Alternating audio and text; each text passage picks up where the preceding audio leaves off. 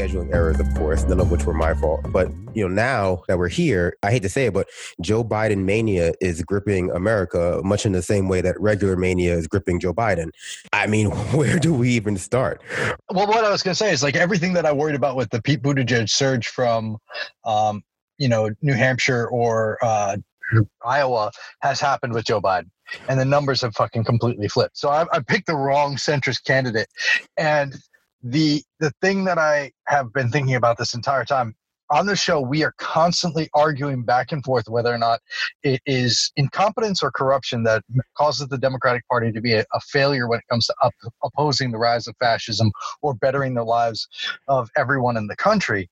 And we, we've also argued that you know it doesn't really matter effectively they're both the same thing but what happened with Klobuchar and Buttigieg dropping out shows that it is it is in fact not incompetence it is absolutely 100% purposeful.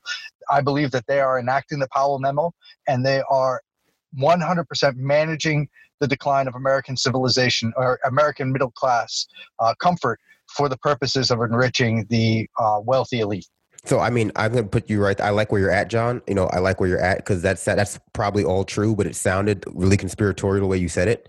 You know, it sounded it sounded really like you were about to go off on some sort of like anti uh, Freemason rant, and that always appeals to me. No, no, no. But I know, I know, I know. But I actually agree with you 100. percent Not because of the reasons I said and how they appeal to me, because you're right. And I mean, I would only add that I think that you know you expected the surge for Buttigieg. You well, no one expected the surge for Elizabeth Warren or Amy Klobuchar. But like, I will still say, I think Joe Biden was like their last choice. Insofar that they could agree upon anything, it was that they were hoping another candidate was going to, you know, distance themselves from the pack that was not Joe Biden, right? Because I mean, yeah at a certain point, it became it was clear that Joe Biden's campaign was in free fall. Right, he didn't do any better than third place. Yeah, so I mean, you were correct in the sense that there was no indication that Pete Buttigieg and Amy Klobuchar were going to drop out based on previous, you know, previous trends. Right, because I think yeah. this is the first time that anybody who's placed, you know, first and or second at, in Iowa and then second in New Hampshire has dropped out of the race before Super Tuesday. And so yeah. it's clear that there was a coordinated effort to push Joe Biden over the line in terms of Super Tuesday results because it, you know, but for Klobuchar and Buttigieg dropping Buttigieg, uh, Buttigieg dropping out, like he like, like none of them were going to be viable to the degree necessary to like to defeat Sanders, right? So there was definitely calls made. You know, I, that's clear. Yeah, uh, whatever you know, unsort or like uh, unnamed sources have reported that in the typical publications that do that. Continue. Well, no, I mean it, it could have been Obama. I, I definitely think I definitely believe that it was Obama, but more but more so than who it was, right? Which is like what they were offered, right? So I, I, think it was clear that Pete Buttigieg was going nowhere on Super Tuesday. He just did not have the the support in the South. He had put all his money into making a big splash in Iowa and New Hampshire, and as John pointed out, the momentum never really uh, materialized after that. So he was he was just not going to be viable in the South, and so you know, going into Super Tuesday, it was his best shot to leverage whatever whatever capital he had gained so far in the race to position himself to be better well, essentially, the position himself to be better positioned in 2024, 2028 to run again yeah. and to have a seat in the Biden administration. Same with Klobuchar. Right. That was fucking brilliant. I mean, I have to say, out of all of the political maneuvers this entire cycle, Pete Buttigieg doing that was while it's you know completely 100% fucking rat mode uh, for his own best interest that was absolutely brilliant. You don't have any of the stink from failing to get any votes of people of color from super tuesday that would have absolutely happened and been a repeat of nevada and instead you're just gone. You're just putting your your support behind another candidate and you get to then reap the success of that candidate like a fucking thief in the night. Like Pete Buttigieg came into the race, uh, stole victory or stole the illusion of victory in Iowa, and disappeared yep. before two, Super Tuesday when that myth that he was viable as a candidate would have been absolutely destroyed. Uh, yeah, I mean, it was god tier, god tier rat rat king mode. No, I just added also, yeah, like uh, it, it, gives him the opportunity to inherit Biden's uh, support among the black community, like through osmosis in that way. It's like Biden's got from uh, you know from Obama. We haven't even spoken since before uh, South Carolina, and that was the race that I, with the primaries, I was kind of dreading a little bit because I knew what was going to happen more or less going into South Carolina, uh, and I, I knew what the narrative coming coming out of South Carolina was going to be, right? It was like uh, now that we have gotten to the races where black people are people of color, quote unquote, are actually voting, we see that Joe Biden's viability is a lot higher than you know people were initially estimating him at, and like it, it's just because they were underestimating people of color and like in like their voice, and like that was I, that was already geared well, to pissing me. off. Oh yeah, I mean, it, but the thing was is like immediately you had pundits saying like, oh, now that the electorate looks more and more like America at large, and like they've done studies on what America at large looks like compared to every state, and you know that's the thing. South Carolina doesn't look like it. It's like level. It's like in the the twenties or something. Whereas, you know, Nevada is the fifth most representative state of the entirety of the United States. I knew it was going to be the narrative coming out of South Carolina. Uh, once Clyburn fucking endorsed Biden, once you know we got an older, blacker population voting, and it was going to be able to argue that, hey, you know what, Biden, you see, he is the candidate of people of color, and now that we have them voting, we can see where Biden's real viability lies. You know, uniting uniting a diverse coalition of voters behind himself and leading us the party into the future, and not having like this all white Bernie bro uh, supporter base. And I was like, that's fucking madness, right? Because even at the, the smallest level, right, right at the most basic level, Biden his career is riddled with transgressions against the black community. Uh, he now has the endorsement of Mayor Stop and Frisk. Uh, as well as Pete Buttigieg and Amy Klobuchar, who also have uh, black marks on their record when it comes to racial justice, according to the Black Lives Matters uh, protesters in their own own cities and states. And so it's and there's been this concerted effort from the beginning to erase Bernie Sanders' uh, diverse coalition behind him. So I was like, okay, well, coming out of the, uh, South Carolina, the narrative is going to be, well, Biden has this all black firewall behind him, and I was like, this is going to be disgusting because again, at the ba- another basic level, he's not even offering black people anything. It's like he's not he's not getting this firewall because he has a you know a nuanced and deeply considered plan for racial equality and justice. He's just inheriting Obama clout. And very few pundits are going to be willing to actually engage with the reality of what that means. I was just going to say quickly that uh, there are reports that uh, Biden hadn't even actually reached out to Clyburn prior to leading, like the moments leading up to South Carolina, and that the endorsement came uh, as uh, with pressure from uh, the party apparatus. And also, I would say as well that there's a very practical dimension for pol- black politicians in the South, in that if they some if they did rally be or if they didn't endorse uh, the establishment ticket, which turned in which was Biden at that point, they would have ended up completely shut out of the political process if Biden then went on to win uh, regardless. And so that's a, a very dangerous uh, gamble for those people. And so I think that that's also part of the decision making. But whether they're you know uh, cynical actors or they're just kind of uh, following along with something that they believe there's it points to a fundamental inability of liberalism itself to be able to fight fascism based uh, ideologically uh, around the formations of how they engage politically and also how they engage with the, the ideas at, at large. And then I would also say one of the important points it was just how I think almost everybody discounted the idea that we would really end up with the party uniting behind Biden. Like we all knew that he was the favorite, but the presumption I think from a lot of folks going into the primary process at large was just that any sort of scrutiny and him being the front runner was going to result in him eventually his poll numbers and his support declining and some new uh, face kind of representing all the rhetoric that was coming out of establishment kind of mouthpieces in media and otherwise. But uh, the old guard was able to, uh, I guess, hold enough ground that they were able to that keep Joe Biden in has been kind of flabbergasting, I think, for a lot of people. And the I think South Carolina was a key part of that, and then uh, the apparently the connection with Obama was much stronger than anybody had suspected. Not just because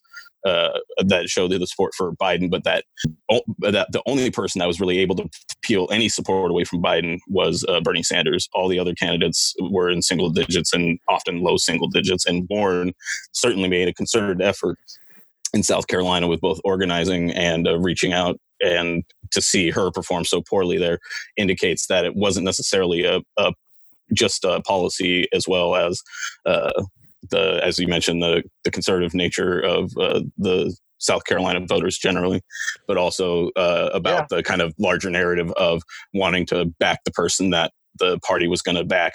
That way, you know, uh, that they were seen as supporters of the person that was going to be in power later, it, rather than uh, voting perhaps their consciousness or their preferred policy. Because even in a lot of those states, things like Medicare for all uh, polled uh, better, much better than Bernie did it was a 10 point gap between for Medicare for all and against Medicare for all. Whereas every state up until South Carolina, it had been much bigger. And I think just about every state since it has been much bigger. South Carolina had the lowest margin of victory of Medicare for all as a policy.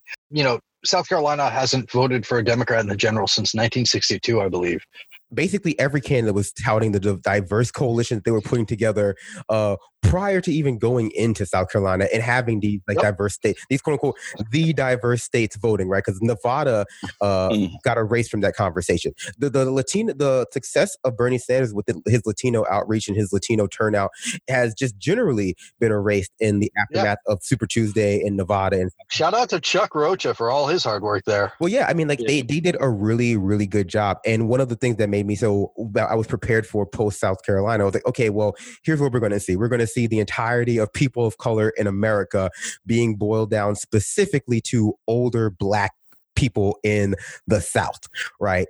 And yep even more so than that, we're not going to even engage with why those people might be voting for Joe Biden. We're not going to be able to have a real conversation about like, is Joe Biden offering them anything that is, rather, is Joe Biden offering the black community, especially the older black community, anything that is uniquely appealing to them? Or is he just riding off of the inertia of the Democratic Party? Because we know that the older black community is going to be the, I don't mind saying it, they're the people who are most likely to, to turn out and vote in the Democratic election for the Democratic nominee, period. Demographically and electorally, uh, it, it really raises the point that uh, Latino voters are going are a larger portion and are already like more split between Republicans and Democrats, whereas Black voters have been solidly Democrat, and so like the Democratic Party certainly owes Black voters a lot that it hasn't delivered on, but they're the yeah, exactly. They're the least likely to go anywhere else. They're more likely just to not turn out, if anything. So, so and also Latino vote. I'm talking Latino voters are low propensity voters. Uh, and yeah. So, and like and so being able to turn them out has a lot. And I want to say a lot more value because we're not weighing one vote versus the other. But being able mm-hmm. to, but like being able to turn them out is more of a matter of because they're not like traditionally Democrats, culturally Democrats all the time. It's more of a matter of actually engaging with they are their you know with their material concerns, with their social concerns, with things like right. abolishing ICE, with things like you know know amnesty. It's the same with the younger black community, where you can't just you know you can't just rely on a mythologized version that a lot yeah. of older black people have of the civil rights movement and their place in it, and also you know Barack Obama as like the ultimate goal of the civil rights movement, because like that's an aspect of this too, right? You know, like the Democratic Party is very happy to traffic, and this is for me to say, John, me and Richard to say, not you, but the, I know, I know, but the Democratic Party is very happy to traffic in this narrative that like the black black person is like the older black voter in the South who will vote Democrat 10 times out of 10, no matter who you put in front of them. And you don't really have to promise them anything, right? You don't have to really promise them any real uh, racial equality platform. You don't have to promise them anything. You can just kind of take that vote for granted. For like, you know, no one just to this day, we still haven't investigated Pete Buttigieg's fake black endorsements. It, just in yeah, early mm-hmm. February, Joe Biden was lying and saying, I'm sorry, misremembering and saying that he was arrested with Nelson Mandela, right? Like, like he's like, we have a whole new Mandela effect now where it's no longer whether you believe Nelson Mandela died in jail, it's whether you believe Joe Biden, whether you remember Joe Biden was arrested with Nelson Mandela in South Africa or not. Forgot Kamala Harris existed when he said that he was like yeah. endorsed by well, the only. He's endorsing it. So he, yeah. yeah. So he's right. Now now it's true. Now it's true. maybe maybe he's just clairvoyant. That's what we're actually yeah, saying. That could be. He's he's from the future. That's why his brain doesn't work.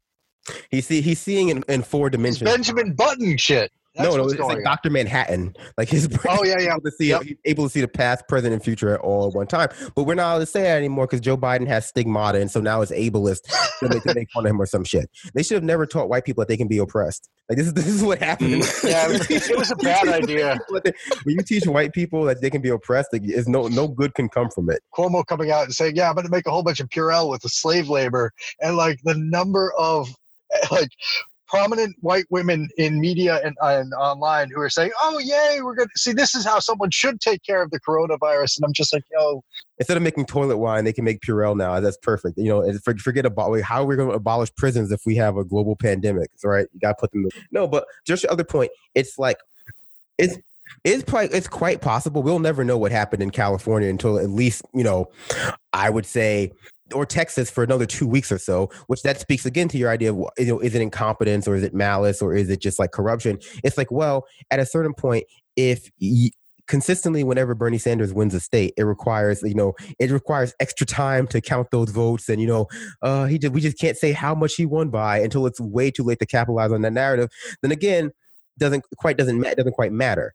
The same. It's quite for- remarkable, like specifically in California, that if you you know follow the AP, then Bernie is projected to win. If you follow CNN or I don't know CNN actually currently, but MSNBC last time I checked, uh, they didn't have a projected winner, and Fox News does have one as Bernie Sanders. So it's just like we talk. There's a lot of talk about different narratives and and uh, facts, and people operating under different sets of facts, and it just boils down to like which news source you're trusting will result in who won various elections in this country, just in the Democratic side. So it just speaks poorly for what's to come moving forward. But continue one of the, the biggest problems that I saw in the demographics and, and part of the narrative that we've been seeing is like, you know, young people didn't turn out. And that's not true. The young people as a percentage um, over their 2016 w- was up for the most part in, across the board on Super Tuesday. But what really, really fucking turned out was people over 65 in numbers that we were not expecting. And so, as we all know, like that's a, a 75 to 80% Biden demographic. Um, and they really came the fuck out. And I think that a large part of that has to do with the fact that for four years on the major networks that they sit and watch all day long, you've heard nothing but Trump, Trump, Trump, Trump, Trump, Trump, Trump, Trump, Trump, Trump's the Antichrist, Trump's evil, Trump, Trump, Trump, Trump, Trump, Trump, Trump. And so they come voting out of fear. And the number one thing that that uh, according to exit polling um, showed for those demographics was that they believed that Joe Biden was best positioned to beat Donald Trump. Not because polling of individual voters saying who would you pick before Donald Trump or, or uh, Joe Biden or Donald Trump or Bernie Sanders, which always shows Bernie Sanders has a large margin, but just this whole fucking pundit brain bullshit that people play, which is who do you think is best positioned? Oh, well, I like Bernie, and most of them did. Liked all his policies, like, felt that he understood understood their struggles, felt that he would has the best policy to fix their struggles, but they felt that Donald uh, Donald Trump was easily beatable by Joe Biden, and so that that turnout from fear combined with that whole pundit brain bullshit that MSNBC and CNN have all been putting out, no matter what polling says, shows that we have a real fucking problem on our hands. And uh, it is the same problem that we've been I've talked about for years about how like you put a retiree in front of Fox News 24 hours a day and they're going to get more racist. Well, you got the same situation at MSNBC. You put someone in front of MSNBC for 24 hours a day and they're they're going to become as divorced from reality as a Fox News person. Oh no, I agree with you, right? And so like I remember um, an anthropologist named David Graeber in an article about 2016, but just broadly about our electoral culture in America. He said that, you know, more than a popularity contest, it's the kind of weird popularity contest where people are trying to guess how other people are or who like people aren't voting for who they like the most. People are voting for who they think other people like the most.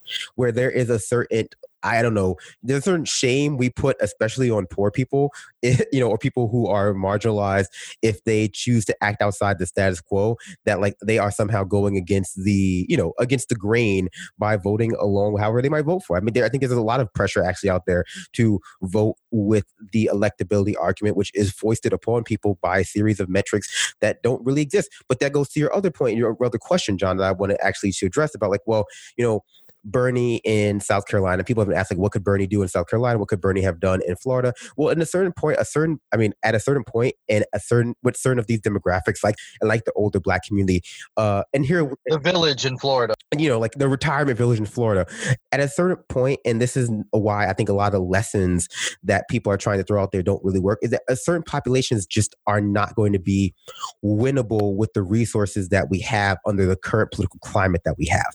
It's like certain populations every single wait, but every single one of those fucking people, those those groups that you just mentioned, is not going to give the general election to the Democrats. Exactly, exactly, and that's like, and that's like, and that's the strategic argument if you're thinking about this from like uh from like okay, well, how do who how do we best position ourselves to beat the who to beat uh to beat Donald Trump, which is not necessarily what people doing, but if they're going by that metric, then like fifty four percent of white women voted for fucking Donald Trump, like fifty four percent. Well, I mean, honestly, we're going to get to Elizabeth Warren soon, so you can you can save your ire.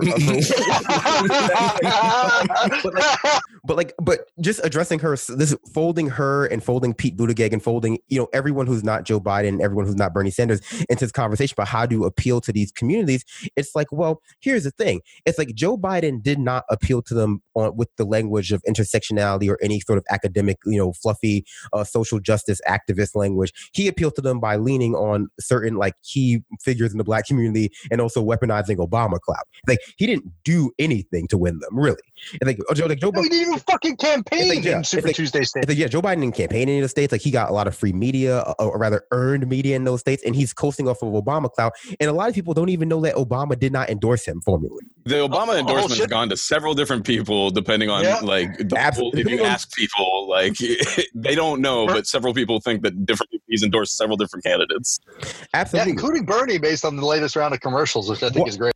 I know I, I, like, and I think that there's room to weaponize public perception of what Obama is about against Joe Biden and also kind of Obama if done properly, right? Because going back to the conversation, how do you win this older black vote? Like, you can't really because they're so deeply ingratiated with the Democratic Party power structure. Like, they vote along line with like just with the status quo, right? So that was well, always going to be fair. That's literally the only people that have delivered any sort of moderate or like any modicum of uh, progress or results has been through that like like there, there is no other option for them as exactly. far as they can see. So. Yeah, exactly. I, I don't disagree with that.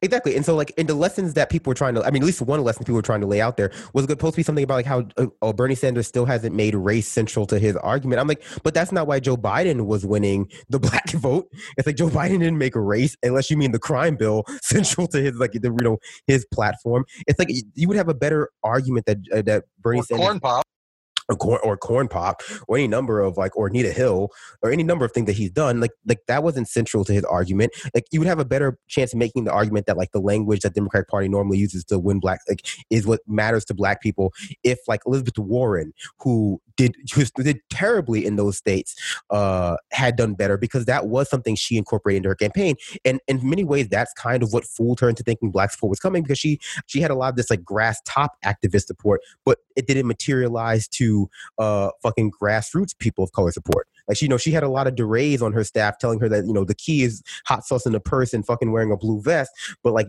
that's also not effective. And so the only two people who are really in play for the, the black vote at all were Bernie Sanders and Joe Biden. And so when you put that in the context of Joe Biden has a level of black support just by like unearned black support by nature of Obama, mission of being like the Democrat in the race, then you can really say, okay, well, apart from that, looking at how successful Bernie Sanders has been with the people of color community, specifically low propensity voters like younger blacks and Latinos, then like there must be something that he's doing that Joe Biden is incapable of doing because we know those people are generally okay with with who like we're generally okay with Bernie Sanders and will also be okay with most likely any Democrat who runs. If that makes any right. sense.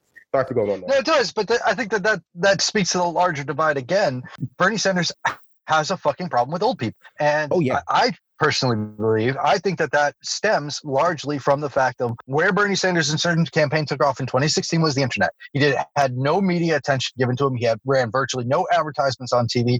He took off with young people on the internet because the choice of news, uh, as Pew did a research in 2016, showed that people over 60 get the majority of their information, whether it's news, entertainment, or whatnot, from television, and people under 60 get the majority from the internet.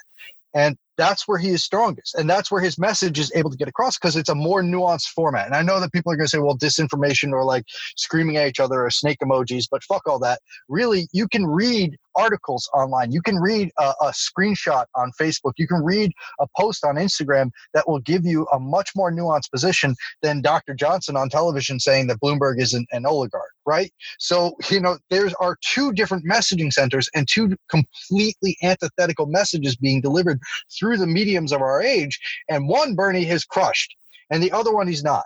And so, what do we do? Do we just wait for all these fucking old people to die, or do we start talking to them about the things that they care about on television, which I believe is just hammering, hammering, hammering Social Security from this point forward. Like there is something to be said about Bernie not being able to appeal to those voters on, you know, like just because of how deeply ingrained they are with the Democratic Party and just the more conservative aspects of the Democratic Party too, right? You can't pretend like Bernie can appeal to like everybody with the message that he's trying to say.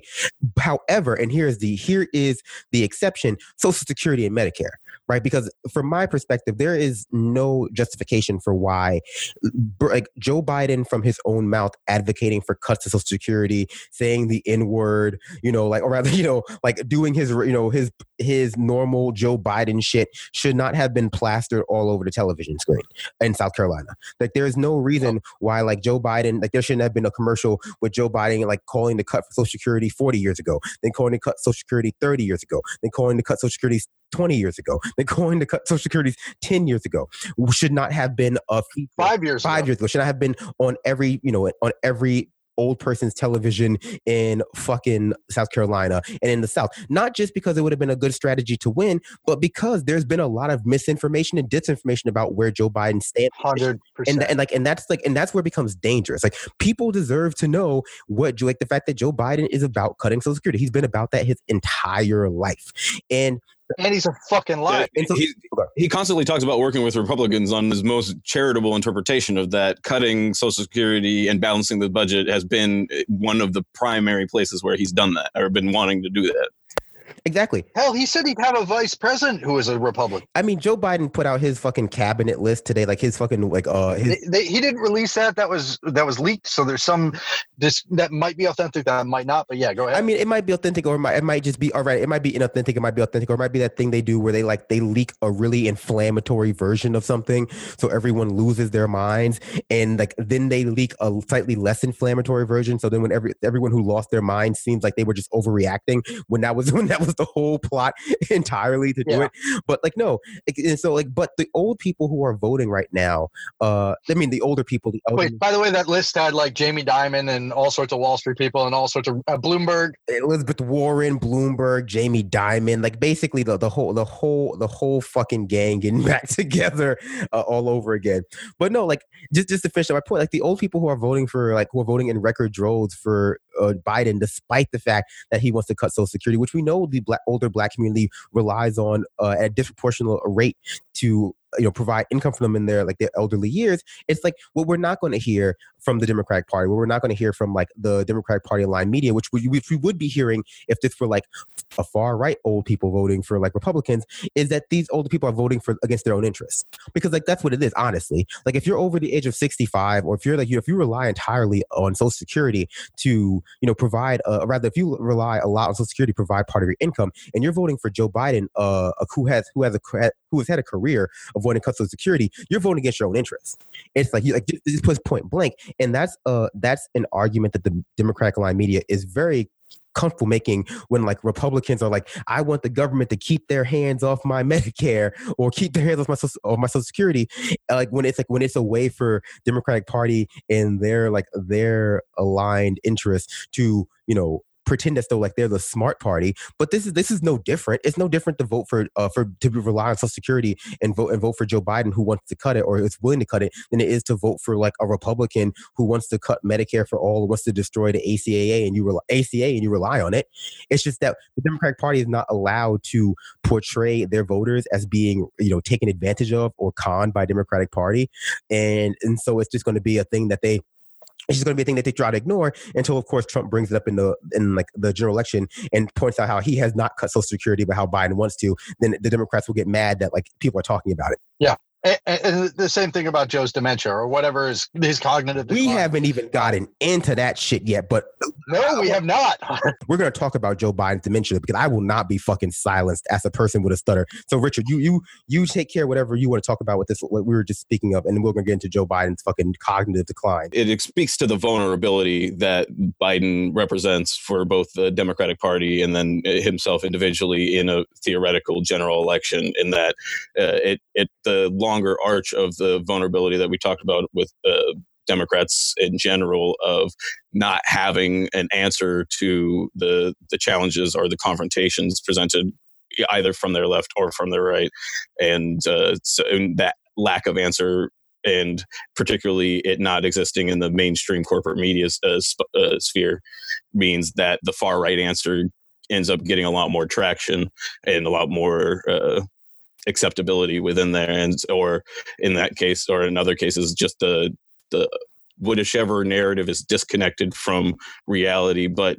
maintains the operating narrative that they have in their worldview. And I think Joe Biden's viability and that people are picking on him rather than him that we're witnessing a clear decline in his ability to both articulate his ideas and present them, and then also uh, a physical decline, I guess, uh, which I can understand people, you know, taking advantage of politically to score points, but then also understand the ableist angle as well.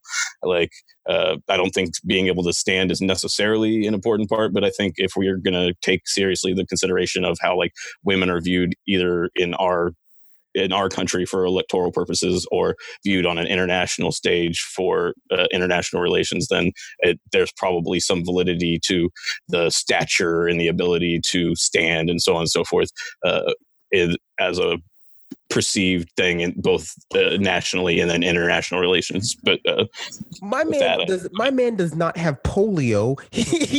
yeah, he, yeah, he's, just, he's just old. He's challenging people to push-up contests. He's he's fully capable of standing there. The problem isn't his ability to stand there. What's happening is is because we're in this weird space where both uh, Democrats have uh, bastardized any the concepts of identity politics and co-opted and coerced them to for their own purposes. And we also have uh, the Trump presidency and the administration where they're completely divorced from facts and uh, also supported by approximately half of the voting population.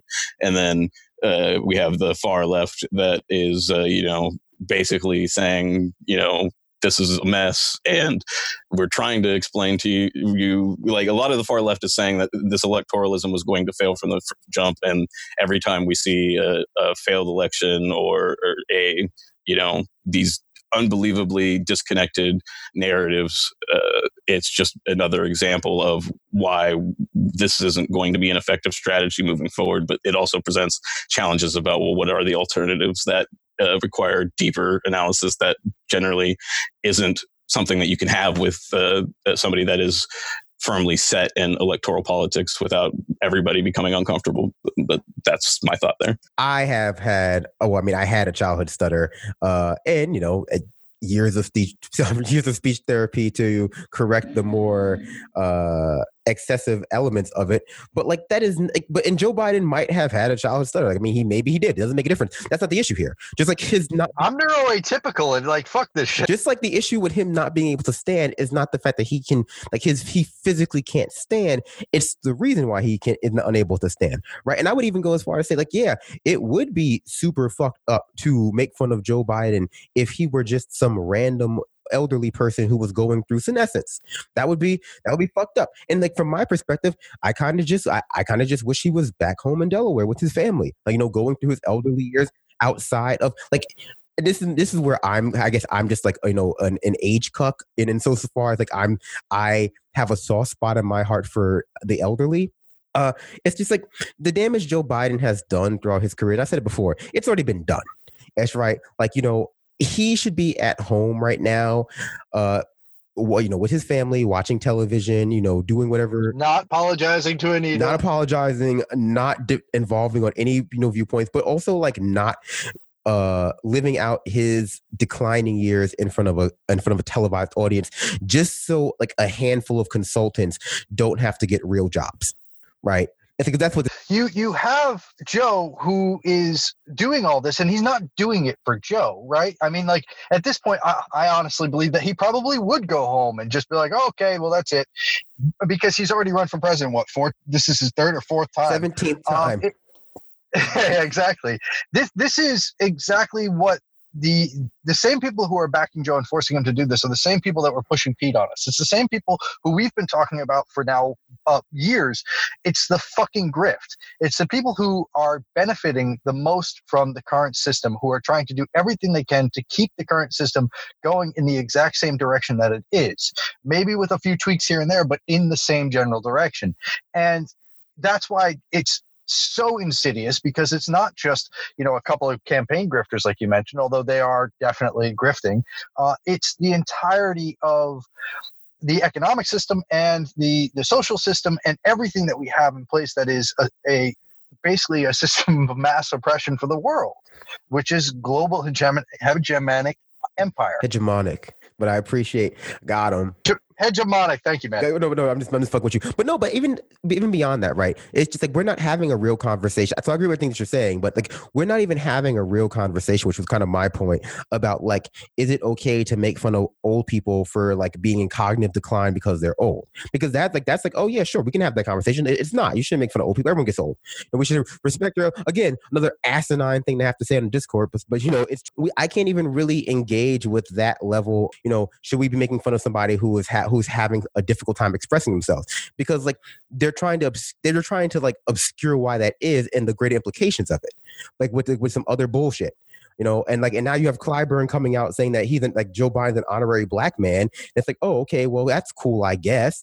You know, like maybe he's the world's first intersectional candidate. Move over, Elizabeth Warren. My man is black and disabled. My, come on, come on. Like, how, uh, if anything, this whole show is bigoted against against fucking Joe Biden's run. Like, he's gonna be the first black disabled president. It's it's it's amazing, really, and I mean, I think it's it the kind of distortion and distraction from the actual substance of the issue about whether Joe Biden is capable and ready is being lost. And uh, it's been pointed out by several people, but in the debates, there was already signs that uh, Joe Biden was seemingly falling apart or a step behind in a variety of ways. So much so that besides several candidates pointing it out, uh, even Andrea Mitchell of MSNBC pointed it out, who I would agree is somebody who's you know done a lot of work. I, you can disagree with both her choice and husband, and then also a lot of her reporting, but she's been studious and very you know effective in as a uh, in her job and uh, she's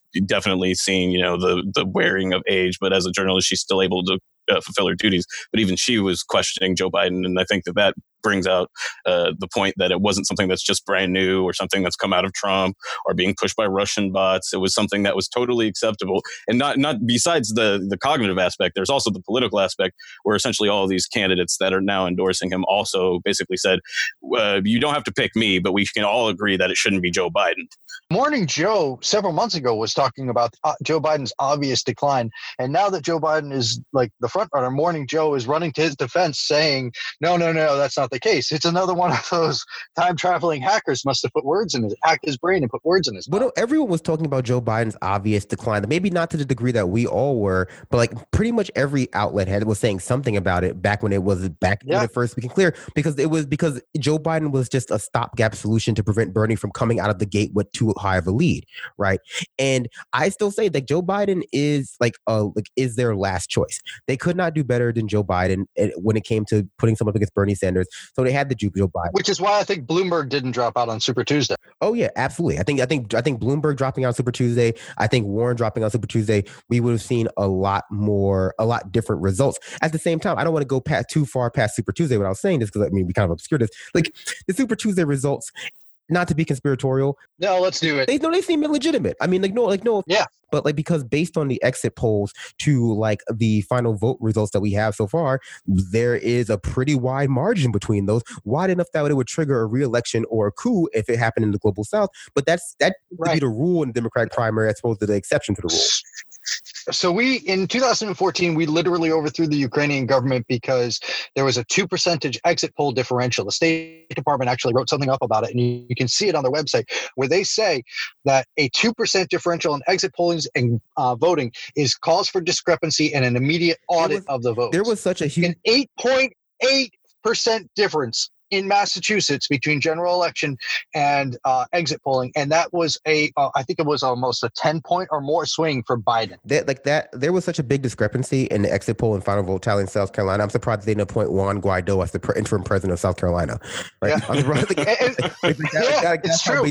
No, like that's how big the discrepancy was but but it was in all across the states uh, like they, there was the same people that basically went through and, and did a lot of studies mathematically of voting in 2016 and beyond um, did some of just recently with the uh, the Super Tuesday stuff, and what they discovered was in places where there was no paper ballots, the discrepancy was well beyond the the margin of error for exit polls, and also with well, well, well outside a point where everything should be audited. And in places where there were paper ballots, it was much, much, much closer. Even even even the speed at which the the voters from Klobuchar and Buttigieg, I keep saying Buttigieg, uh, Buttigieg were able, I feel like it's okay now that he's not actually a candidate, but I don't know. He'll, he'll, he'll always have, uh, I was going to say clenbuterol, but I was thinking of, wait, what's the fake, what's the fake Nigerian guy who's supporting Kent Chinedu? Anyway, the point I was just going to make is that, like, yeah, even the speed at which they coalesced behind Biden was like unrealistically fast. But going to your point before, it's like we know electoralism in this in Democratic Party primary is kind of like finger on the scale rigged, right? We know that, like, we're like, and and like, and that was something that we knew from 2016. That was something that, that we knew at least for sure before show coming out of Iowa and everything that happened in Iowa. This was going to be one of those. And so at the end of the day, all we can really hope to do, if not win outright, is make it so clear that they, that something untoward is going going on that the party self immolates. However, I would argue that electing Joe Biden is self immolation anyway. You know, like that, like that would, yes. I, I, think that's a self immolation moment. And, and just going to the Super Tuesday results, broadly speaking, and I guess we can, you know, transition to Elizabeth Warren after this. It's like Joe Biden is such a mask off moment for me in a different way than sort of Bloomberg was because it's an admission that like the Democratic Party does not even really care about optics anymore. They don't even, or winning. They don't even care about winning. They don't care about optics. They don't care about like mastering the language of social justice. They they, they don't even like you know we talked about many times in the show how like for them the symbolic economy of words and rhetoric eh, was like the most like it has replaced big structural change to borrow Elizabeth Warren's catchphrase and all other shit to be like their sole selling point that they're smarter and morally better than the Republican Party. But they've abandoned that too. It's like honestly, like, like Joe Biden feels just like a you just better be happy it's not Trump moment. But it's hard to make it the but it's hard to feel excitement for that because like no one does. Well, and when confronted yeah. about things like you know his immigration policy, or you know essentially you know, the concept of oh we'll hold them accountable once you know we get this evil out of office, uh, he basically said oh no you just vote for Trump, you know like that literally yeah. when confronted with by a voter. So it's he he's he's he himself has made the argument is like, well, if you don't like it, tough shit. Who are you going to vote for?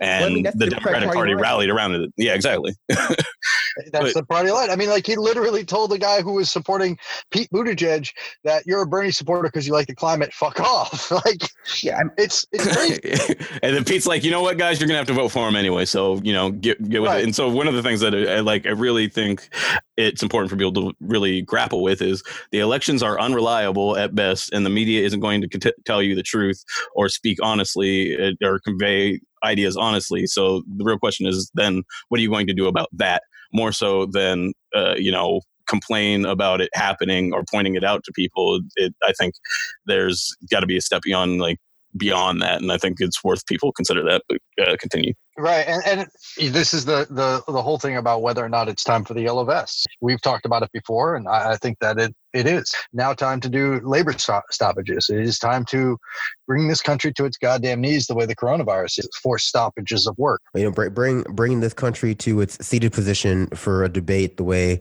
Uh, I'm not going to finish. I'm not going to finish that. Comfortable seated position. I mean, honestly, like that. Again, this also feels like the Joe Biden moment feels like such a revelation because, like, it, it's it's that you know, we talk about this too a lot on the show, where it's like how the right wing weaponizes the the silence around certain topics against the Democratic Party to suppress their vote. It's like like Pete again, I would argue a lot of his viability was rooted in like again trying to weaponize what made Obama popular, copying the rhetoric, play, blatantly plagiarizing it, and a few and using Obama voice, using Obama voice, and just generally like doing his best to craft the kind of resume and uh, up in aesthetics of somebody who you would think would be a politician and want to be the president. He was like the Marco Rubio of this race. It's like someone who looks and talks like a politician but fails to really distance themselves from the rest of them. At the same time, though, you know, and this is why I thought bringing Warren was important. Like Warren, I would argue, proves that the old style of Democratic politics, and also I would say Buttigieg too, proves kind of like the old style Democratic politics, or rather their argument that like you really, really need to master uh the language of the nonprofit. It's gonna, I'm gonna be, it's gonna be hard to come up with a good construct for this to like sort of like project this onto, but I'm gonna try to do my best, right? Like I love tortured analogies, so go ahead. It's not really an analogy, but here's what I'm trying to say: it's like Warren no, was never able to pull together a diverse coalition. It's like, despite the fact that she was con- like, continually touting uh, various endorsements or various positive statements from you know high up people of color, like at people at the root, or various you know various surrogates uh, in, in like the people of color like activist community, never translated to actual activist votes, right? Uh, Pete Buttigieg, Pete Buttigieg, it's hard to even say what the fuck he was about, right? Mm-hmm. And and like so, I, I can't really speak to that. Uh, same with the other candidates. Uh, Biden, Biden his purchase in the, in the you know his purchase in the black community, his, his purchase amongst people of color is again rooted in his proximity to the Obama administration and his proximity to the Democratic power structure, which the Demo- which you know with a lot of people of color who are real rank and file Democrats align heavily to, ignoring the fact that Bernie was able to pull in the people of color who are low propensity voters, uh, or rather rephrase that. To ignore that Bernie was able to pull in low propensity people of color like latino the latino vote and the you know younger black vote. And basically just generally a huge a huge coalition of low propensity voters eh, uh, including people of color uh, who operate outside of the sort of older black uh, you know ideal minority model democratic party is basically to sacrifice to sacrifice those votes in favor of optics right? It's it's like because if you're not willing to make those same arguments and those same concessions those groups, and you're just going to erase the fact that like you're going to erase how Bernie won them because you have to erase that Bernie won them at all, you're going to find them not coming out for you in the general election, right? And so a lot of the lessons that people were talking about that Bernie should have learned from like losing Super Tuesday, you know, cough cough, sort of, um, like are really not very applicable because they didn't help anyone else. It's like mastering language of intersectionality did not help Elizabeth Warren, didn't help uh, Pete Buttigieg, didn't help Kamala Harris, didn't help uh, didn't help Cory Booker, and and fucking Biden can't even master like can't even master basic language. you, you know, I, I think Hillary Clinton put it best when she said Joe Biden is building the same coalition she built in 2016. Of course, Joe, and but but if that's the case, and I mean, besides the damning comment on Terry on electability, it's like if they're capable of pulling together the exact coalition, exact coalition, despite being you know more or less running different campaigns apart from the we're running against Trump, it, it, speaks to the fact that these voters are just more or less the Democratic Party rank and file voters, and they'll vote all the time. Like, yeah, it's the same coalition that's going to back behind anybody. It's just, it's the, it's the coalition who votes for the part the person who they think is going to win the most because the Democratic Party has more or less you know either explicitly or implicitly chose them, and so like right. to, oh, go ahead.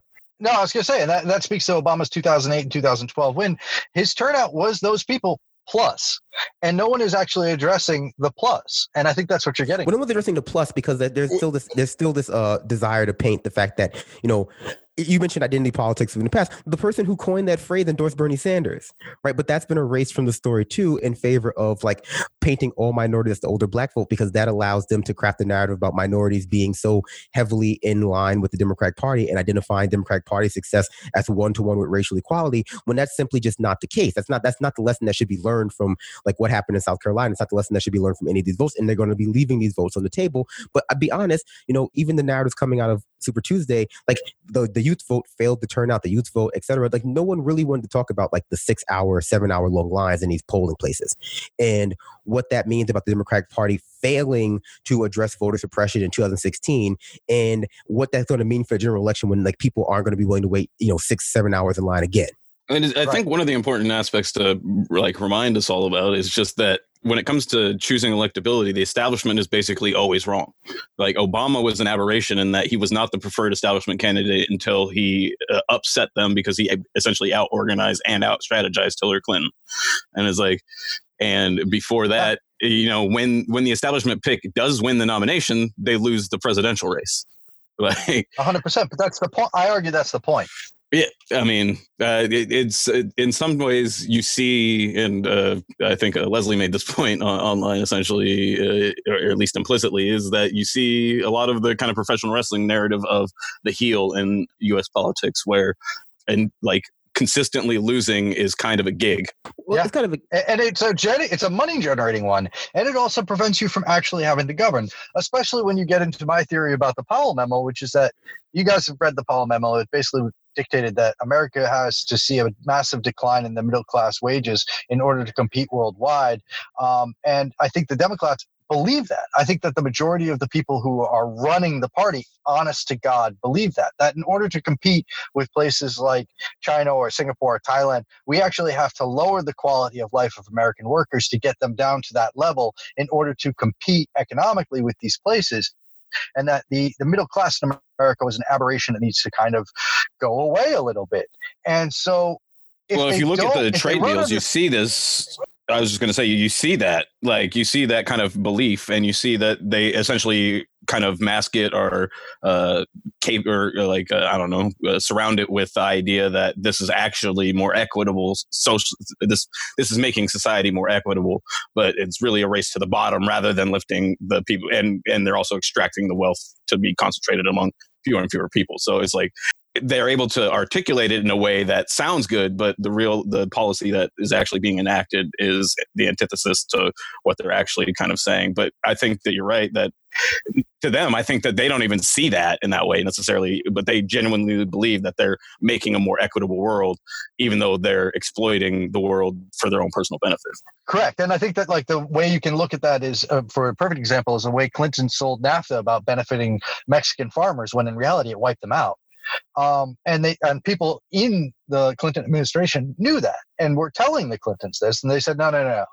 And, and I think that that's that's purposeful. So when you you get to this whole idea that you know you're you're talking about the use of intersectional language or the rhetoric in order to mask their true intentions, I think that that's the the establishment picking the middle of the lane uh, candidate, which always loses, is also masking their true intentions because if they pick the candidate that would win, they would have to govern. And we saw what happened when Obama tried to govern. He compromised from the very beginning on every single position. He hired people like Timothy Geithner to run the economy. Like this is what they did. And it was Democrats that shut down the public option. Right. It was the exact same thing that the Republicans had been doing, but it was couched in different language. So it's harder to run off of that and to win off of that when you're constantly fucking people over. I mean, in my home state, which is generally hugely democratic, everybody hates our governor.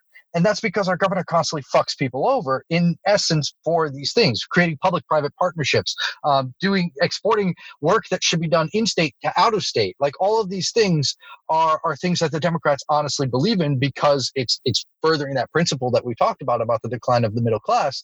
And yet it's hugely unpopular. So when you actually have to govern and you govern according to those principles and that ideology, you're completely fucked because then you you don't have anything to stand on, much like we're seeing Joe Biden. His entire legislative career is garbage. Electorally, we saw that with uh, Obama having huge uh, margins uh, in the House and the Senate, failing to be able to pass the kind of legislation people were expecting based off of his campaigning, and proceeding to lose a thousand plus seats nationally. And Joe Biden was right there watching all of that happen. Right. And then we're not just talking at the federal level. We're talking about state houses across the country. We're switching overnight. But they barely even mentioned that. Like honestly, Joe, and that's why I say uh, Barack Obama was, did a massive disservice, but also service to Democratic Party. It's like no one, bar- people barely noticed how bad Democratic Party was doing when, when Obama was president because he was like he was theoretically everything that they were working towards, like just him being there. So a lot of the things that he was trying to do kind of took a took a took a back seat in people's minds. So well, we got him there, and what are we going to do? But I- I mean, I agree with what you're saying, sort of, but also disagree a little bit insofar as like I don't think they necessarily pick people who want to lose on purpose or they have you know rather i mean governing might be an issue for them i think more often than not it's that losing the presidency losing to a trump figure and this is we're seeing you know we're seeing the specifics of that right now is not the worst thing that can happen to them like losing to a trump figure losing to a far right maniac like trump or ted cruz or whatever is not They generate money. it's not an existential crisis to their to their party. It's like that just creates a more immediate reason for people to vote for someone like Joe Biden. Like, you know, you can you made a point that Joe Biden has run for president four times. It's like I mean, or three times rather. It's like yeah, he's run for president three times, and every time the bar gets lower for a Democratic Party president. It's like every time Joe Biden runs, the bar gets lower and lower and lower about what we're allowed to expect from a candidate. From like, hey, you can't plagiarize or you can't plagiarize. To now, it's like you don't even have to remember where you are most of the time. You don't have to give. You don't even have to give a eight minute long speech without mis uh, remembering the events of apartheid South Africa to center yourself in them as going to jail with Nelson Mandela. It's like Joe Biden is a living. Or you can fuck up your own name. Oh, yeah. Who doesn't love an Biden Obama Democrat?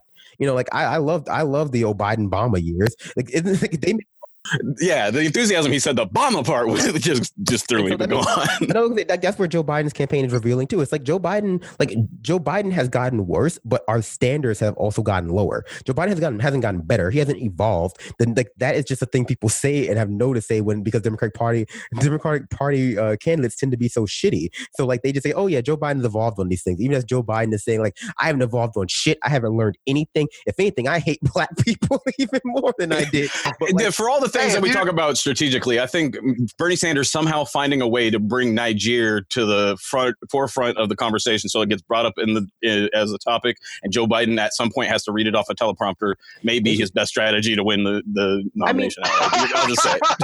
You see the dentist who talked about going into battle with the coronavirus. Oh, yeah, hell yeah, I love, I love that man. See, like, you guys just don't understand. She, people don't understand that the only good death is the death in battle. Uh, you know, the Nordic people, the Vikings. It's like mm. they, or rather, not only the Vikings, but I want to say the the Mayans or the Aztec of South America, uh, or rather, you know, of the First Nations in the what we now call South America. You know, like they thought the worst kind of death was the death that you face from like you know laying in bed from old age or sickness. That sent your ass to hell, or like the, the hell of water. I do not remember enough of my of my South American mythology, but like that, that's, that's that's part that's partially true, definitely. But like my, my other point was mostly just was mostly this. It's like the Democratic Party is is going through like growing pains now to see what exactly they have to actually promise their what they need to do to actually win an election. It's like Joe Biden hasn't mastered the language of intersectionality, and this and like that's what mind flooded fucking um uh Elizabeth Warren into thinking she was doing so well because she had adopted all the language that the you know Hillary Clinton campaign said that it needed to win the black vote when again they were operating on the same inertia that Joe Biden was operating on. And it did nothing for the Warren campaign because that's the kind of language that appeals to the you know the the grass tops activist nonprofit black industrial complex but not really necessarily the you know the working class black like like Richard and ourselves. And I will say know, just to clarify another point because we've had we've had a little bit of confusion from our listeners about like how we feel about the specific language of intersectionality and academic theory when it comes to like critical race theory identity politics I don't really care. I'm not a stickler for language, and I think this is the point that I and this I can make this point while loop, looping in the Bernie Sanders, uh, his success amongst Latino and younger Black voters.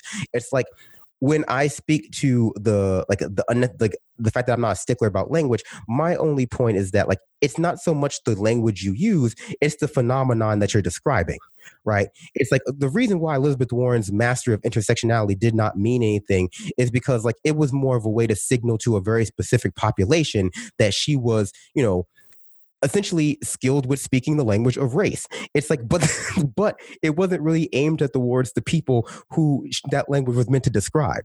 It was meant to, it was you know intended towards like the you know like the pundit blacks and the you know the academic blacks and like the professors of critical race theory. But those people cannot necessarily deliver you like your everyday black you know rank and file black votes. And we've been guilty, or I've been guilty of saying you know that Bernie Sanders is not fluent in the language of race and I usually mean that, although sometimes you know before like before 2020 it was like it was more true, but I meant that more in an academic way. But if you look at the how well he appealed to people of color, Latinos, uh, young black people, it becomes impossible to argue he's not capable of describing the phenomenon of the intersection of race, you know, for lack of a better term, the the the ways race and class uh interplay within our society, with our cultural structure in a way that resonates with a large portion of the black community. And so really what we're talking about is that there's a certain portion of the activist black, you know, the the the bougie PMC, POC and white culture that just won't be happy with how you appeal to black people unless you do so with the language that centers them and their expertise in it. It's like if you know if I mean we see that with their refusal to acknowledge that Bernie Sanders is doing well with most people of color too, and, and it's because like they don't view him speaking to the material concerns of people of color and looping in language of race in a, in a sort of just a more functional way as being legitimate because that's not what they've been taught that they have to and they need to and it's about validating them with the language that they've learned and that they have prioritized as the way to speak to people of color. But that's just not like the way most people of color are interested in speaking. I don't care. You know, I'll put this way, and go even to go long. It's like gravity, right? the term gravity is meant to describe the force that exists that attracts you know objects in space together that are massive based on a proportion of their mass and how far they are blah blah blah blah blah it's like even if you don't call it gravity, that force still exists. Just like the inter the, the way the race and class overlap in our society and create different, you know, different burdens on people does exist. You don't have to call it intersectionality, but you do have to speak to it. And there is it is true that some people, just like there are some people who only want who don't care if you're actually talking about the phenomenon, but just want you to use the language. There are people who don't who just don't want you to speak about the phenomenon. And I think that's where we're at, with where the phenomenon is important, and, and the phenomenon is important, and being able to describe and address it is important. What language you use is only as important as, as as your ability to reach the people who it describes. It's like if you're just using intersectionality or whatever to appeal to like the grass tops you know, Afri- you know, activist blacks or like, you know, the root riders, then it doesn't matter. Then fuck it. Doesn't then, then you're not using it for the right reasons. like, like, it's just it's just to show yeah. it's just to show white people that you're that you're cool. Because I fully agree with that, and I think uh, I I probably get on it more than uh, most. But for me, like I, I fully agree with all that, and the only counter I have in in my mind is just that then I also saw on Twitter somebody saying essentially that's followed by various people that would put themselves on the left, uh, saying that intersectionality was like an FBI fucking plot or whatever and it's just like every yeah it, no. th- it's just to say that just like there's a like there's a susceptibility to speaking to the frustrations caused by that uh, bastardization of intersectionality used by the PMC and so on and so forth, and that, that kind of that doesn't care about actually doing anything about the phenomena, but using the language. The when you don't actually address that, uh, as some people have chosen to do, then what it does is it, it, it allows space for that kind of right uh, what I would view as a rightist kind of rhetoric and explanation to take root. And so I think it's important to to demonstrate the kind of explanation that you did, so it addresses the concern of people that are like, I'm sick of having you know people throw in mis- like misusing a term or something at me to undermine a political agenda that is meant to serve like to serve us both, uh, but then also uh, that recognizes that there is a serious issue about the phenomenon, about the intersectionality of race and class and so on and so forth that needs to be uh, at the forefront of the mind because those points I've raised several times uh, about how it's uh, not impossible to build a uh, a more equitable society that's based off of uh, marginalizing and oppressing people that are out of their, that society's sight, which exists currently in a variety of nations around the world already. And the United States doing it could uh, set a precedent and then also set a uh, a kind of organizational framework that could devastate and uh, uh, doom countless people essentially. Well i mean just to just to address your point real quickly and I, I agree but i think a lot of it is like it's going to sound mean but a lot of the dismissal of intersectionality as the term if not like the phenomenon of like race and class intersecting uh is because people don't like a lot of people like they just don't like when you talk about things that they're not experts in either, right? And this, mm-hmm. is, and this is the same phenomenon as liberals who only want you to use the word. It's like some people just don't want you to talk about something that they are not experts in and that don't that don't center them. And it's like again, if you uh, understand that like intersectional is just one one word that we use to describe a very specific phenomenon, then you can understand like the genealogy there. It's like people were describing that same phenomenon before the word intersectional existed. Uh, you know, like the what you call it, like uh you know, like the ways in which various identities intersect with like culture and race and uh, rather culture and economics and uh, class position and social position and stereotypes has been you know a matter of discussion for hundreds of years. Marx talked about it too in his work, right? You know, maybe not with exactly with the same language we decide, we have today, but the phenomenon was always under investigation, and that's why you can say, hey, you know what? Like it, I said before, like it doesn't surprise me that Bernie Sanders speaks about the intersection of race and class the way he does, because like that's just the way people talked about it back in the day. The example that comes to my mind is like women holding the "I am a man" sign during civil rights protests. Is like it. It kind of, in my mind, visually captures kind of the the it, the lack of uh, how that was uh, framed at that time, but that the if you look at the women in those movements at the time, you find out that the, the ideas and the phenomena was very uh, much at the forefront of the discussion. Continue. Oh, I mean, I think that's, that's I mean that's basically it, right? So like it's about like you know there has to be a way to disaggregate the people who are like okay, well,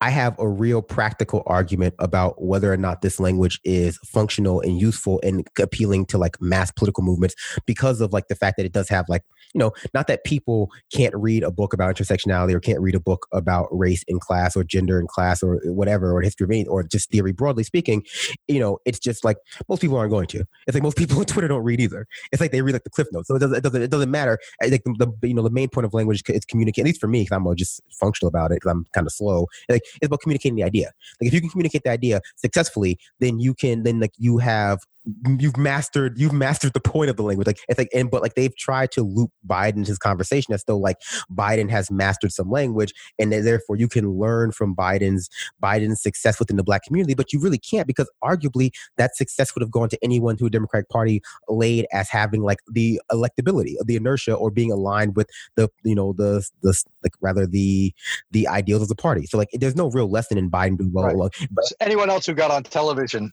yeah, anyone anyone who also got all that positive, you know, who got all that positive uh, coverage into a Democratic Party was like, this is the real Democrat. We've all coalesced behind him. So if you consider yourself to be a Democrat, like cultural Democrat, I vote Democrat all time. Don't really think about what they stand for. Going to vote Democrat. You know, project my project my ideas onto that brand, then yeah, you're, gonna like you're gonna vote for Joe Biden. The lesson for me for Biden is just that like you have to bend the knees. Like if you're not uh, uh, obsequious and you know servile to the party, then they're not going to get behind you. And if they don't get behind you, you don't win. Doesn't matter if you have better ideas and a massive grassroots movement.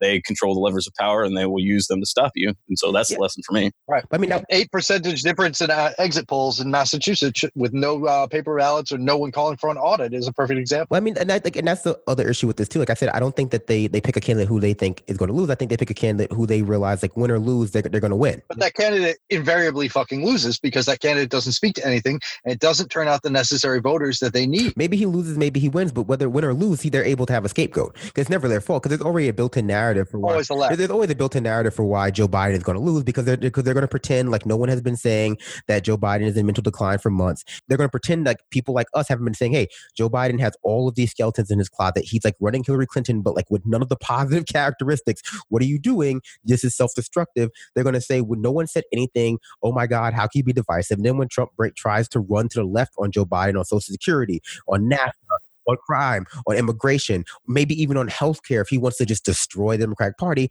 they're going to be pulling their hair, off, hair out and wondering, how could this have happened? Like, why didn't anyone say anything? It must be Bernie Sanders' fault. And the people who make money off of this are going to be fine. It's like, I don't think everyone in it is like actively like you know trying to enact the Powell memo although some people definitely are john i think some people in it just don't see themselves or have uh, rather some people's political ideology just doesn't move further than like well what's good for me including having a position with a, a guaranteed job in democratic party is what's good for society. It's not even about like stopping the tide of, of creeping fascism. It's like well you know what? If fascists if like fascists are unveiling nazi flags at the bernie sanders rally to own those bernie bros then i guess i'm gonna be with I'm going to be a Nazi too. It's like they like it's just a very myopic sense of like politics, and if, if it, it causes them, like you said, to have uh, well, rather, it causes some people, the people who aren't like actually materially benefiting from this, and who are actually going to be, like I said, voting against their own interests because if Biden cuts Social Security, a lot of people who rely on are going to suffer who would otherwise be voting for him, I mean, who are going to vote for him. It's like that's treated as like, well, you know, as, like, what could we do? We had to make the pragmatic argument because the you know Republicans were going to cut it and they wanted to cut all of it. It's like it's they've developed all of these scapegoats why nothing is ever their fault.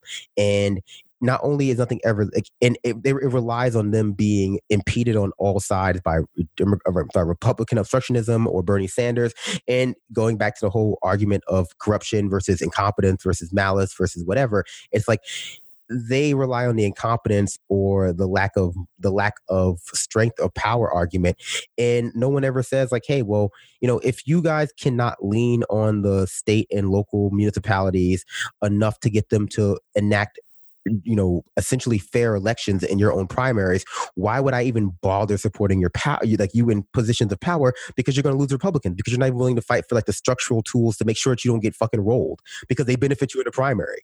It's like that was the thing that kind of like, blew my mind, where it's like, oh, it's not cheating to not make sure the primaries run well and smoothly because you know the people who are going to suffer most are going to be most likely to be, you know, people like student for Bernie or people of color. It's like, but that's going to have an effect on the general election that you're theoretically trying to win. But again, it's more important to beat Bernie than it is to win the general election. It's like I don't care if they can like literally just snap their fingers and make the polling places work properly. They should have been eh, literally pulling out all the stops they had to make them work properly. Well, yeah, and, and so you also see that reflected in a lack of uh, like uh, voter registration efforts, and why the Democrats that do control the state and local houses haven't uh, enacted automatic enrollment in every situation that they have power, and so on and so forth.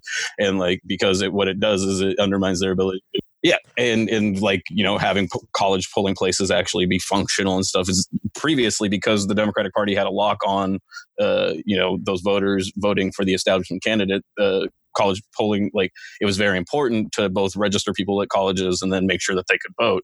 But now uh, the democrats have essentially adopted the same positions that republicans have because they as you mentioned benefit them in the primary versus uh, but then they and naturally have consequences in the general because those people are still you know going to be the ones that are going to generally vote for the democratic candidate except now they're going to struggle to be able to vote because you've allowed polling places to be closed. You've allowed you know uh, districting to be redrawn in ways that uh, is beneficial for you in the short term in the primary aspect, but not in the long term and in a general election aspect. And it becomes more about a cynical self interest uh, of maintaining your own personal power than it does actually serving any good or providing any services to the people that vote you into power. Speaking of all this, I did want to talk about a little bit more about Elizabeth Warren because, like, I was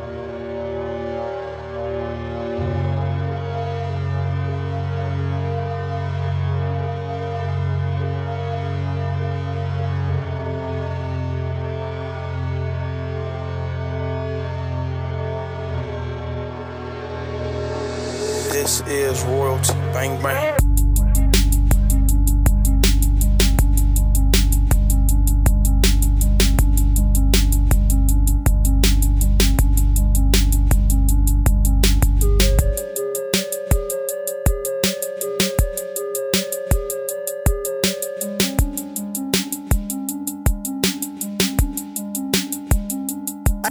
Got your bitch laying naked across the bed, no rosary. Stacking up this bread like a baker. Josephine, she wanna refill, so I get that hoe a bean. Niggas on the sideline yelling, who the fuck is he? Bitch, I'm at Golden, you can call me Cody B. Wardrobe overseas, passports all over me. White leather seats looking like coca leaf. Every time I crank up the whoop, I'm sitting on the key. I'm Gucci buckled up, house snow on my feet, linen button up like I'm walking around on the beach. Blind hoes notice me in my Range Rover Jeep, so they wanna come and talk to me like Jodeci. I'm smoking in the morning and when I go to sleep. Blowing presidential, man, I think they bout to vote for me. In the event, we party like a friend, no turbo sheet. If money ain't the combo, you ain't need. If you ain't talking cash, don't say shit. In the VIP, we champagne spray shit. I'm in the club looking like a bank statement. If you talking cash, I can make arrangement. Walked in the club, ain't pay shit. Broke niggas hate, cause they ain't shit. I'm getting to the cash, pockets on payment. If you talking money, I can make arrangement. Cody, Cody Bean Senior, pushing mean ether. You don't know childish, nigga, me neither. East side Atlanta, flyers, nigga in a Waffle House. If it ain't money, man, we ain't got shit to talk about. Kennedy compound, my 20 room house. So big, my ex girls ain't gotta move out. If you ain't talking cash, don't say shit. Bank account looking like when little kids break shit. Ooh, if I'm breathing, I can handle it. Watching all my dreams get together like an ampersand. Blueprint the new shit. Mixtape management. Show these dummies how to do it. All I want's my 10%. Porsche brand new. Passed them a cool hundred. Yeah, my girl five 5'2. Even her growth stunted. Is that nigga y'all knew? Back when I flipped meal cards. Now my meal's free when I don't taste the fifth star. We can make arrangements. Old money Cambridge. Meeting with the moguls make them richer and they owe you. It's the kid you used to talk about. I'm watching people get up on it. On World Star and I ain't have to have a nigga moment. Flows always cold, keep the whole soul anemic. Never left that hard shit. A nigga always constipated. Got the change for my cousin on froze, no more moving weight. Flossing, flossing hard, Ice King, no more Finn and Jay. Love or hate, you gotta say the hype is something handsome. As long as all of them blogging, I'm living Richard Branson. Shit talk is still talk. Haters on my billboard. Used to take the Q home, now I hang with schoolboys. So iconic. Black Kennedy, this shit, I'm so ironic. Man, this ratchet need a fix, dropping new shit. And the haters get the splashback. Don't be surprised when he ask you where the cash You at. ain't talking cash, don't say shit. In the VIP, we champagne spray shit. I'm in the club looking like a bank statement. If you talking cash, I can make arrangement. Walked in the club, ain't pay shit. Broke niggas hate, cause they ain't shit. I'm getting to the cash, pockets on payment. If you talking money, I can make arrangement. Cody.